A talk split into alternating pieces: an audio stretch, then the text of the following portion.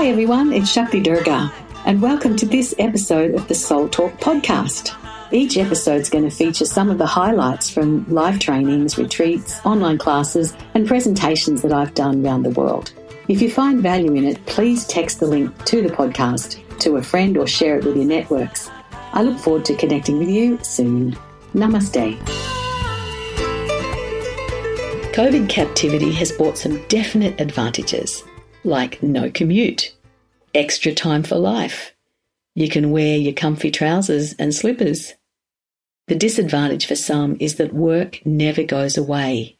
Where is the off button? Some are finding themselves obsessed by the endless list of work tasks and are having difficulty turning off. I have clients who've told me they're working all hours of the day and night without any real break. They feel overwhelmed, even guilty if they're not working. They can't sleep properly but don't know what to do about it. Well, we're working hard but maybe not smart. When we don't rest our minds, they grow stale and we're likely to get stressed. It can be anxiety producing and even downright depressing after a while. And it's been shown that stress and anxiety disrupts our cognitive performance. The idea of downtime can sound ridiculous and even feel downright scary in light of all the things that you know need to be done.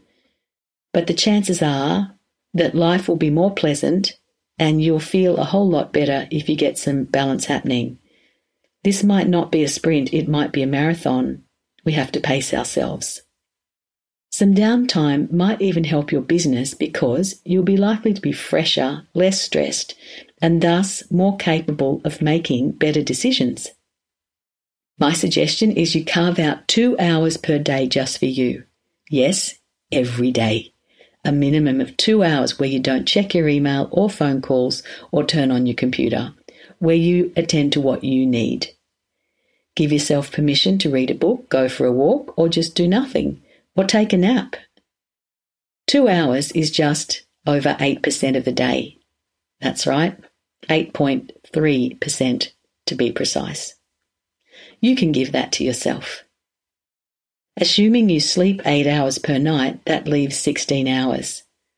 3 hours for preparing and eating breakfast, lunch, and dinner still leaves 13 hours.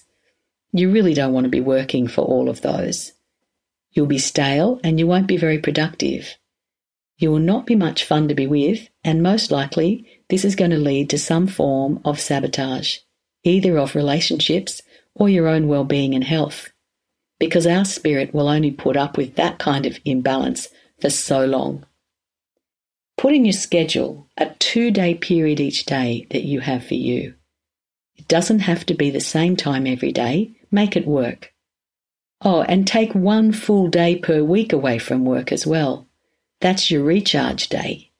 Stick a towel or a tablecloth over your desk and don't take it off for 24 hours. Having non work time for self will take discipline at first, and you might wonder what to do with yourself. And you might get a bit bored and you might think, oh, I'll just go and do whatever it is. But my tip is try something creative or playful instead.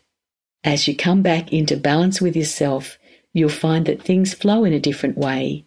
You feel more enthused and energized, you've got more clarity, and you get your work done quicker and smarter. And you'll have a healthier and happier you. Thanks for joining me on this episode of Soul Talk. I hope the podcast has served you in creating a happier and more abundant life. If you've enjoyed the podcast, don't forget to subscribe rate, and leave a review on your favourite podcast app. If you'd like to connect with me, head over to shaktidurga.com.